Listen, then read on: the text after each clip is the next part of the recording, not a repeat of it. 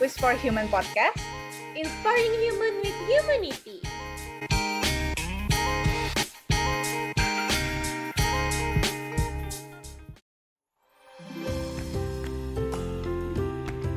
Hai Mei. Hai Sif.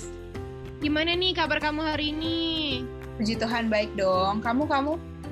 Baik juga dong, alhamdulillah. Nah, kalau human listeners gimana nih? Baik Oh nggak? iya, bener juga. Aku dan Siva doain semoga human listener semua dalam keadaan baik dan sehat ya. Amin. Oh iya, Mei. BT aku kemarin baru aja denger cerita temanku yang kena PHK. Sedih deh, keuangannya jadi terhambat dan kebutuhan keluarganya juga jadi sulit. Oh iya, benar banget. Sedih banget ya. Dan juga menurut Menteri Ketenagakerjaan, sekitar 17,8 persen perusahaan emang terpaksa untuk mutusin hubungan kerjanya sama para karyawan. Terakhir aku juga baca data dari Kemnaker yang mencatat ada sekitar 29.400 orang yang terkena PHK. Gimana ya kalau mereka lagi terhambat soal keuangan dan kebutuhan sehari-harinya? Benar, pasti pusing banget deh. Tapi tenang sih, karena untungnya ada bagi rata yang dengan sukarela membantu teman-teman yang terkena PHK ini agar tetap dapat melanjutkan kehidupan setiap harinya. Bagi rata. Apaan tuh, Mei? Nah, jadi Bagi Rata ini merupakan organisasi non-profit yang membantu para teman-teman yang terkena PHK melalui aliran dana lewat subsidi silang yang nantinya akan dibagi hasilnya kepada teman-teman yang membutuhkan. Wah, keren banget. Jadi kita bisa saling membantu teman-teman yang sedang membutuhkan dana ya. Gimana cara kerjanya tuh, Mei? Hmm, kayaknya kurang afdol nih kalau aku yang jelasin sih. Mending kita undang aja yuk owner Bagi Ratanya langsung buat ngobrol-ngobrol. Yuk, boleh banget, Mei. Oke, kalau gitu kita sambut Kak Ivy. Halo Kak Ivy, gimana kabarnya hari ini? Lagi sibuk ngapain aja, Kak?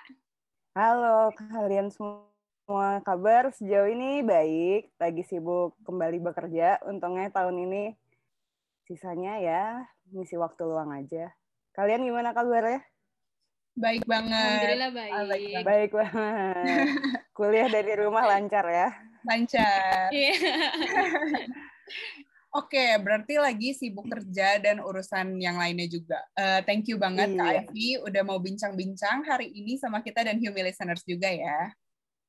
Iya, thank you banget udah diundang juga buat ngobrol-ngobrol sama kalian semua. Iya, sama-sama Kak. Oh iya, nah Human Listener, jadi Kak Ivy ini merupakan owner dari Bagi Rata. Oh ya, Kak Ivy, kalau boleh tahu Bagi Rata ini sebenarnya apa sih Kak? Oke, jadi bagi rata itu konsep awalnya kita adalah peer-to-peer wealth redistribution tool. Cuman untuk lebih dipermudah sama masyarakat, kita menyebutnya kita adalah platform subsidi silang antar warga. Gitu konsepnya awalnya. Jadi dari orang yang masih punya penghasilan atau masih punya gaji untuk membantu orang-orang yang pada saat itu kehilangan sumber penghasilannya sekedar untuk bertahan hidup aja untuk sementara waktu gitu. Jadi bukan long term tapi kita short term aja. Terus kita itu uh, pengen uh, menerapkan nilai-nilai dasar dari mutual aid. Jadi instead of uh, charity, kita pengen menekankan solidarity karena kan uh, banyaknya kelas-kelas pekerja ini tuh kadang terlalu masing-masing ya terlalu sibuk.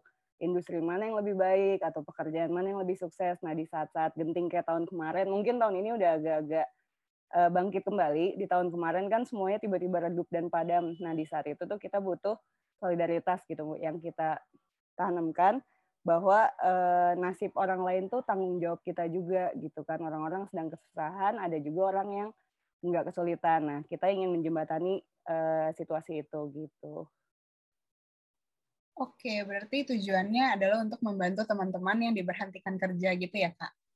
iya karena di awal-awal pandemi itu kan eh, banyak situasi yang nggak bisa kita kita baca tiba-tiba eh, lockdown atau tiba-tiba harus dirumahkan tiba-tiba di PHK banyak sekali situasi yang nggak kekontrol sama kita dan kita juga mungkin nggak punya backup plan, nggak punya safety net. Nah, di saat itu ya kita butuh bantuan dari orang lain sih. Oke, eh, kalau boleh tahu nih, Bagi Rata itu sebenarnya namanya tuh artinya apa sih Kak? Bagi rata itu sebenarnya eh, kita tuh pengen membagi rata jumlah bantuan supaya lebih banyak orang yang terbantu di saat eh, genting-genting. Apalagi situasi kemarin kan eh, semua orang tuh ada di tengah ketidakpastian yang kita juga nggak tahu sampai kapan harus gimana bener-bener banyak banget yang uh, lost di tahun lalu karena sumber pendapatannya tiba-tiba hilang, terus nggak punya tabungan, belum harus biayain orang tua atau keluarga sendiri. Nah, kita tuh pengennya, uh, misal ada satu budget satu juta, nggak cuma dikasih ke satu orang, tapi lebih dibagiin 100 ribu ke 10 orang. Makanya uh, konsepnya bagi rata. Dan kita juga maunya uh, warga itu saling membantu secara egaliter gitu tanpa harus ngelihat status sosial, agama, industri apa. Jadi kita tuh sederajat dan saling membantu gitu. Iya, yeah, bener sih. Berarti artinya tuh meaningful banget nih ya, Kak. Nah, artinya literal nih. banget sih. literal banget ya. Iya. Tapi gak apa-apa sih. Bener. Tapi emang bener lah gitu maksudnya. Masuk lah gitu. oh iya, Kak. Pertama kali itu apa sih yang membuat kakak tuh terpikir untuk uh, membuat bagi rata ini? apa yang pertama kali muncul di pikiran kakak gitu? Sebenarnya kita tuh muncul di tengah emergency ya karena uh, kita bikin kurang lebih dua minggu atau tiga minggu di akhir Maret kemarin. Waktu itu kan kita isu-isu pandemi ini masuk ke Indonesia awal Maret ya. Terus semua mungkin kelimpungan nih kita harus apa ya lockdown kah enggak kah? Terus terlalu banyak perdebatan tapi nggak ada solusi. Kayak ada masyarakat yang pro lockdown biar pandeminya tidak tambah parah gitu cepat selesai. Ada yang kontra lockdown karena kalau nggak keluar rumah nggak dapat uang atau juga uh, perdebatan secara luasnya lebih mending ekonomi apa kesehatan nih. Tapi di tengah perdebatan itu tuh banyak yang terbengkalai juga gitu kan. Kayak negara juga nggak ngasih nggak ngasih safety net emergency dengan cepat gitu. Nggak waktu itu kan prakerja belum ada bansos juga belum ada. Dan perusahaan juga rata-rata menyelamatkan cash flow mereka dulu dengan memberhentikan pekerja dulu gitu. Sebagian WFH, sebagian dirumahkan, mungkin yang kontrak tiba-tiba diberhentikan. Nah, eh, di tengah-tengah itu kan banyak banget orang yang jadi kebingungan gitu. Eh, imbris situasinya gimana, keluarganya juga harus makan. Tapi di sisi lain, dengan WFH gitu, ada juga pekerja yang diuntungkan gitu, karena ongkosnya nggak keluar Terus budget ngopinya juga jadi ah di rumah aja deh masak atau budget hangoutnya karena nggak ada restoran yang buka jadi masak di rumah lebih hemat jadi tabungannya lebih banyak. Nah kita tuh pengen expenses yang biasanya dipakai untuk hal-hal kayak gitu dipakai untuk membantu orang lain yang memang nggak ada pendapatan sama sekali di saat itu gitu. Terus eh, banyak banget restriksi-restriksi kan industri juga banyak yang mulai tutup dari mulai musik, seni, service banyak banget pekerja yang terdampak secara tiba-tiba, tapi banyak juga pekerja yang fine-fine aja, jadi bisa WFA nih lebih banyak waktu, lebih banyak tabungan. Jadi untuk menjembatani gap itu kita ngebikin bagi rata secara cepat aja sih, karena ya itu juga gambaran dari situasi di tim kita gitu. Ada yang terdampak, saya juga terdampak waktu itu tiba-tiba unpaid leave 8 bulan, ada juga yang WFA dan normal-normal aja gitu. Nah, human listeners, bagus banget nih tujuan Kak Ivy dan Bagi Rata biar teman-teman yang mampu ini bisa membantu teman-teman yang diberhentikan kerja. Uh, untuk itu apa aja sih Kak yang Kakak siapin untuk merealisasikan Bagi Rata ini? Yang disiapin, sorry, sebenarnya nggak banyak ya karena kita observe dari lingkungan terdekat dulu gitu, dari yang uh, dari sisi pekerja terdampak tuh dari teman-teman saya dulu, terus kita lihat juga teman-teman lain di industri lain juga sama, kita tanya dulu kesulitannya apa nih uh, dengan adanya PSBB yang nggak jelas, terus mungkin tabungan juga nggak ada, ataupun bantuan-bantuan lainnya juga karena mutual etik kita kan belum solid ya, nggak semua industri punya safety net untuk menyelamatkan uh, komunitasnya. Nah terus uh, kita tuh sebenarnya menjahit apa yang udah ada aja, makanya kita pakai Google Sheet, Google Form untuk pendaftaran, terus untuk verifikasi uh, penerima dananya kita menggunakan sosial media. Karena di saat-saat sekarang kan uh, Instagram atau Twitter tuh udah kayak KTP gitu ya. Kalau misalkan kita kepo pengen tahu pengen tahu kehidupan seseorang ah kita cari nih IG-nya nah kita iya, iya, iya kita mempergunakan kultur yang udah ada aja terus kita jahit uh, dan dua atau tiga minggu kita langsung go live aja sih sambil terus-terusan iterasi. Hmm, seru juga ya berarti awal perjalanan dari Bagereta ini ya. Nah, uh, bagi Rata sendiri ini biasanya tuh di mana sih kak? Jakarta kah atau di mana gitu? Base kita virtual. Jujur aja kita juga nggak pernah tim, iya nggak pernah tim meeting yang bener-bener kita attend semua karena waktu itu kan kita dibikin pas lagi masa-masa PSBB total, PSBB transisi, PSBB total. Jadi kita semua remote sih bikin bagi rata. Cuman mobilitas kita ya seputar Jakarta lah. Oke, berarti uh, base-nya kalau bisa di ngomong uh, berarti base-nya di Jakarta. Tapi kalau untuk timnya Kak Ivy sendiri ini tersebar di banyak tempat atau gimana Kak? timnya ada yang di Bogor, ada yang di Bekasi, terus ada yang di Jakarta. Jadi kita sekitar sini-sini aja sih. Soalnya kita lingkungan pertemanan juga, jadi ya hmm. nggak terlalu besar sih. Kita cuma berempat. oh iya. Uh, berarti ya Jabodetabek lah ya, bisa dibilang lah ya. Jabodetabek bisa. Programnya itu apa aja sih Kak yang ditawarkan oleh Bagi Rata?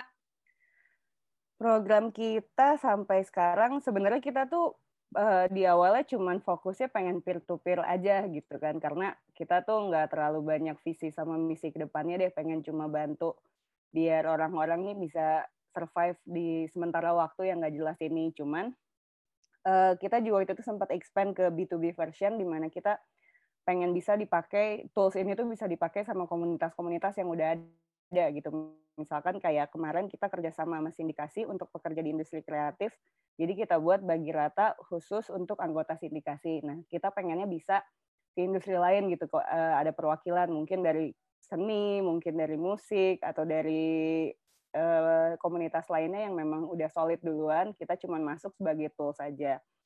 Yang lainnya kita tuh campaign paling campaign-campaign internal aja ya. Kayak misalkan kita Mayday, THR, eh, ya apa pun yang bisa ngebuat arus dana makin kenceng aja dan semakin banyak yang terbantu sih. Gitu. Oke, uh, berarti sejalan dengan tujuan programnya juga ya untuk membantu teman-teman nih. Kalau misalnya mau, uh, kalau ditanya nih kak, uh, udah hmm. berapa lama sih bagi rata ini berjalan? Bagi rata berjalan, turns out uh, lebih lama dari yang kita kira, cuma karena tahun lalu tuh ah, paling tiga atau enam bulan gitu ya semua udah normal lagi. Kita juga nggak expect berjalan selama ini eh, total lebih dari satu tahun kali ya kita berdiri di Maret tahun lalu. Oh, udah lumayan lama lah ya. Jadi pasti udah banyak juga kejadian-kejadian yang terjadi gitu ya, Kak? Iya, surprisingly lama. iya. dari ekspektasi. iya, betul. Karena kita pengennya uh, cepat-cepat bubar juga gitu. Menandakan kalau kita bubar, tandanya orang-orang hidupnya sudah udah kembali normal. Iya. Betul, betul. Oh iya, Kak. Bagi Rata ini kan termasuknya non-profit nih ya, Kak? Iya. Nah, uh, kenapa Kak Ivy memilih untuk non profit nih? Biar bagi Ratu itu non profit aja lah gitu. Kenapa? Kalau for profit jadinya ribet pertama. Terus karena kita juga nggak mencanangkan diri sebagai startup ataupun NGO gitu. Kita cuman uh, sebuah tools yang dibikin oleh warga yang bisa dipakai untuk warga juga. Makanya kita pengen bagi rata ini jadi tanggung jawab warga bersama gitu untuk merawat. Jadi kalau memang ada ada ide atau ada ide masuk ada masukan lainnya misalkan nih kayaknya bagusnya listnya diginiin semua orang welcome untuk uh, ngasih input untuk kebaikan bersama gitu soalnya kalau lagian kalau misalkan profit udah dimasukin ke dalam map itu lama-lama tujuan awalnya akan bubar gitu karena kita akan ujungnya nyari cuan mulu jadi justru niat awalnya malah malah malah jadi miss gitu iya betul iya benar banget uh, oh ya Terus biasa Kak, bagi rata ini tuh hmm. berarti mendapatkan funding itu dari mana aja sih? Untuk di awal kita buat tuh sebenarnya kita nggak keluar modal banyak sih ya untuk bagi rata. Tim kita juga semuanya kerjanya pro bono gitu. Terus uh, artis-artis yang turut serta di program kita kemarin kayak 100 ilustrator untuk melawan pandemi, mereka semua juga pro bono juga paling kita itu keluar modal untuk ngebangun back end sistemnya aja itu juga dari uang pribadi kita kita juga gitu. Hmm. Setelah itu kita ada kerjasama dari beberapa international university untuk bagian dari ekonomi sih untuk memperdalam soal altruism. Kenapa sih orang-orang mau berbagi gitu di tengah-tengah kesulitan juga? Kenapa uh, orang-orang mulai selfless ingin ngebantu tanpa harus mikirin ini siapa sih yang kita bantu? Nah, terus hmm. akhirnya kita dapat grant juga dari mereka untuk perkembangan bagi rata ke depannya. Tapi ya sejauh ini kita masih nggak dapat funding official dari mana-mana sih. Oke oh. oke. Okay, okay. Nah uh, kalau untuk bagi rata sendiri nih memilih targetnya itu yang benar jadi biar nggak salah milih itu tuh gimana tuh? Kriterianya apa aja kak? Biasanya kakak milih. Kalau target sebenarnya tuh kita simpelnya cuman menyediakan informasi untuk eh, orang-orang bisa memilih orang lain. Karena kita nggak menargetkan siapa yang bakal dapat siapa yang harus dapat kita basically cuman uh, menyortir aja nih orang-orang secara kelengkapan data atau informasinya udah betul, apakah terus Instagramnya aktif atau enggak, terus apakah benar industrinya terdampak atau memang cuma iseng daftar aja, kita cuma ngefiltering di situ.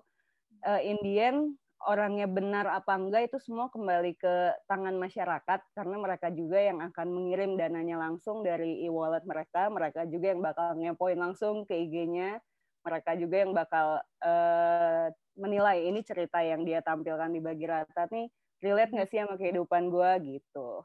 Jadi kita basically cuma matchmakingnya aja. Oke, okay, uh, eh, berarti tadi sempat mention juga uh, donasinya itu lewat e-money, bener ya kak? Iya, e-wallet. Kita uh, lagi-lagi kita kan di awal cuma menjalin dari teknologi yang udah ada ya. Kayak orang-orang kan sekarang mulai cashless, terus saat itu juga kita nggak bisa banyak bantu langsung secara fisik fisik ya karena PSBB juga akhirnya kita putuskan ya udah deh pakai GoPay, Dana sama Genius karena kalau ke rekening bank langsung kita bakal kena tegur sama OJK karena kita kan bukan badan formal gitu ya. Oh, benar-benar. Makanya sekarang juga banyak kan tuh kalau misalkan di Twitter yang minta uang jajan mereka post QR code-nya sendiri. Nah, kita cuman menjahit kultur dan teknologi yang udah ada aja. Oh iya Kak, berarti selama bagi rata perjalanan ini hmm. apa sih uh, kan ini udah satu tahun lebih nih lumayan lah ya apa aja lumayan. hal yang berkesan buat kakak mungkin kayak uh, dari para dari targetnya tuh pada berterima kasih dengan uh, hmm. kepada kakak dengan dibuatnya uh, bagi rata ini atau gimana selama setahun jujur aja kalau untuk tahun ini kita udah mulai agak agak stagnan ya nggak seheboh tahun lalu uh, karena mungkin tahun sekarang orang-orang udah mulai Eh, menemukan jalannya masing-masing, either ada yang switch industri, mungkin ada yang lebih cocok berjualan, ya orang-orang mulai menemukan cara dan jalannya masing-masing. Tapi di tahun lalu pertama kita bangun, terus kita mulai go live, jadi perkembangan kan organik kayak kita dari lingkungan sekitar kita dulu, makin membesar, makin membesar, itu banyak banget cerita yang masuk, uh, apa kesulitan apa aja yang mereka hadapi, terus kita juga nggak tahu ternyata oh industri kayak misalkan pemain sinetron atau figuran sinetron tuh terdampak juga ya mereka kesulitan juga di tengah-tengah pandemi. Kita kan mungkin banyak industri yang nggak kita pikirkan eh, nasibnya gimana nih di tengah-tengah pandemi. Nggak cuman yang memang eh, literal banget kayak servis udah total pasti mati gitu. Ternyata banyak juga dari industri lainnya yang nggak kita kira. Udah gitu kalau dari sisi donat donasinya itu uh, karena kita nggak nggak ini ya nggak planning untuk satu orang dapat nominal yang besar udah gitu udah selesai. Tapi lebih ke kuantitas pengirimannya. Jadi kita pengennya kecil-kecil tapi sering. Dan ternyata range uh, uangnya juga memang nggak besar. Kayak transaksinya paling per orang lima puluh ribu atau seratus ribu. Even ada yang sepuluh ribu tiga puluh ribu tapi orang-orang itu jadi kayak dapat uang kaget nih lagi lagi butuh uang banget. Ternyata yang ada yang masuk nih ke bagi dari bagi rata ke GoPay-nya. Ada yang bilang terima kasih karena saat itu dia anaknya butuh susu tapi uangnya udah habis banget. Jadi dia kasih sementara anaknya teh. Tiba-tiba ada yang kirim ke dia 30 atau 50 ribu dia langsung pergi beli susu. Ada yang lagi nyari-nyari kerja gitu laptopnya terus rusak chargernya terus dia dapat bagi rata dari bagi rata lumayan akhirnya dia bisa melanjutkan kegiatannya lagi. Jadi di momen-momen kayak gitu tuh kita jadi sadar yang kita kira ya eh, gue cuma bisa ngasih nggak banyak nih kayaknya orang nggak akan kebantu deh. Ternyata itu salah gitu. Sekecil apa pun yang bisa kita bantu ke orang lain tuh ternyata bisa ngebantu banget di situasi urgent kayak mereka. Jadi ya eh, kalau udah ada niatnya ya dijalanin aja karena kita nggak pernah tahu gitu situasi yang orang lain lagi hadapi itu sesulit apa gitu. Nah, bener banget. Berarti tuh uh, ini tuh teman-teman yang mau ngebantu sistemnya donasi. Hmm. Sebelum ngebagiin ke teman-teman yang membutuhkan ini, gimana sih kak prosesnya sampai hasilnya bisa dibagi dibagi-bagi ke teman-teman ini? Oke, jadi prosesnya kalau kita kan e, balik ke awal peer to peer. Jadi kalau kalian masuk ke website kita sebagai pengirim dana, nanti kalian akan disajikan tiga atau lima atau sepuluh profil orang-orang yang telah lolos verifikasi sebagai penerima dana. Nah, di situ nanti mereka ada namanya, industrinya apa, terus e, kesulitan atau cerita apa yang mereka hadapi selama pandemi ini. Juga ada uh, informasi berapa dana yang mereka butuhkan dalam waktu tertentu. Misalkan orang ini butuh 500 ribu untuk satu bulan, uh, terus kesulitannya mungkin dia memang untuk uh, kebutuhan pokok anaknya atau untuk kebutuh untuk bayar kosan bulan depan kan atau enggak ntar di, dikeluarin terus kalau memang menurut kalian ceritanya relatable dan kalian bisa oh iya gue juga pernah nih kayak gini kalian tinggal klik profilnya di situ ting, bakal di redirect ke GoPay, ke Dana atau ke Genius tergantung e-wallet yang kalian pilih dan transaksinya tuh terjadi di sana, nggak dibagi rata. Jadi kita cuma nge-capture datanya aja, niatnya yang kalian ingin donasikan berapa, nah itu yang kita ambil. Cuman untuk transaksi dan semuanya itu semua terjadi di e-wallet masing-masing. Jadi dari Genius kalian ke Genius orang-orang lain, dari GoPay kalian ke GoPay orang lain gitu. Uh, oh ya kak, uh, selama ini nih kan udah satu tahun nih lamanya. Kebanyakan tuh yang menerima donasinya itu dari industri apa kak? Kalau penerima dana yang udah masuk itu di awal-awal banyaknya dari gig ekonomi waktu itu karena ojol juga uh, sempat restriksi full ya. Mereka nggak bisa ngapa-ngapain sama sekali. Terus opsinya juga nggak banyak gitu kan mau ngapain lagi? Karena mobilitas nggak ada Selain itu masih banyak sampai detik ini dari service industri, food and beverage karena banyak juga bisnis yang tutup, banyak juga yang tadinya kerja sampai sekarang belum dapat kerja lagi. Setelah itu dari kreatif kayak misalkan musik itu yang memang sampai sekarang masih belum dapat lapaknya, kan event belum ada dan ya orang-orang di belakang event organizer juga masih banyak. Oke, uh, berarti uh, membantunya cukup banyak ya, uh, cukup banyak ke industri-industri lain juga. Iya, lumayan sih.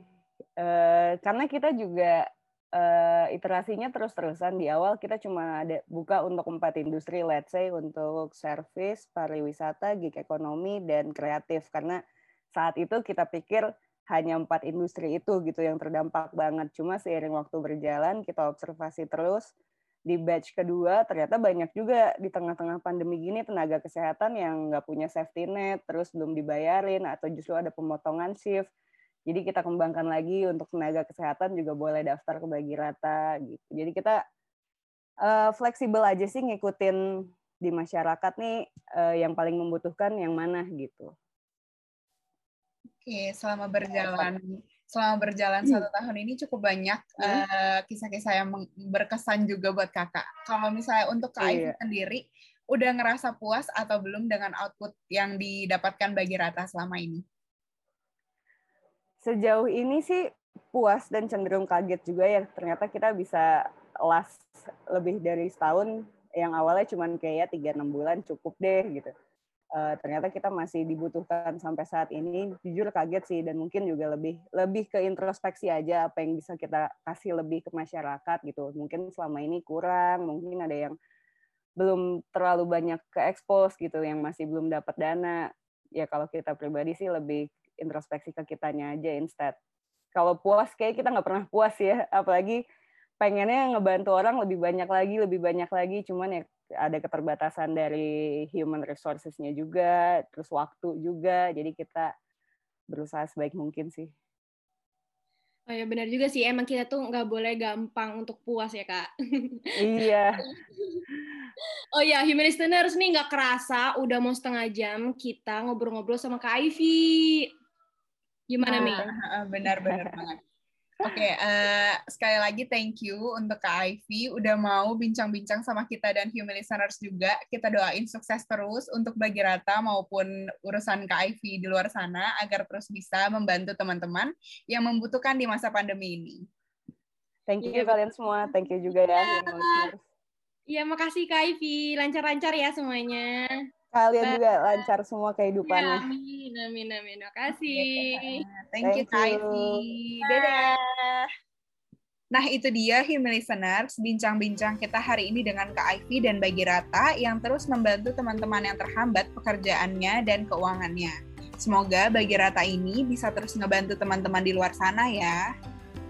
Nah iya, segitu dulu ya Human Listeners bincang-bincang hari ini. Kalau kalian mau terus nikmatin konten-konten mengenai kemanusiaan, jangan lupa follow Instagram dan Twitter at wishforhuman biar bisa tahu episode-episode baru dari WFH Podcast. Oke, Human Listeners, kalau gitu kita ketemu lagi di hari Rabu minggu depan di jam yang sama, jam 7 malam, hanya di WFH Podcast. Bye Human Listeners! Bye!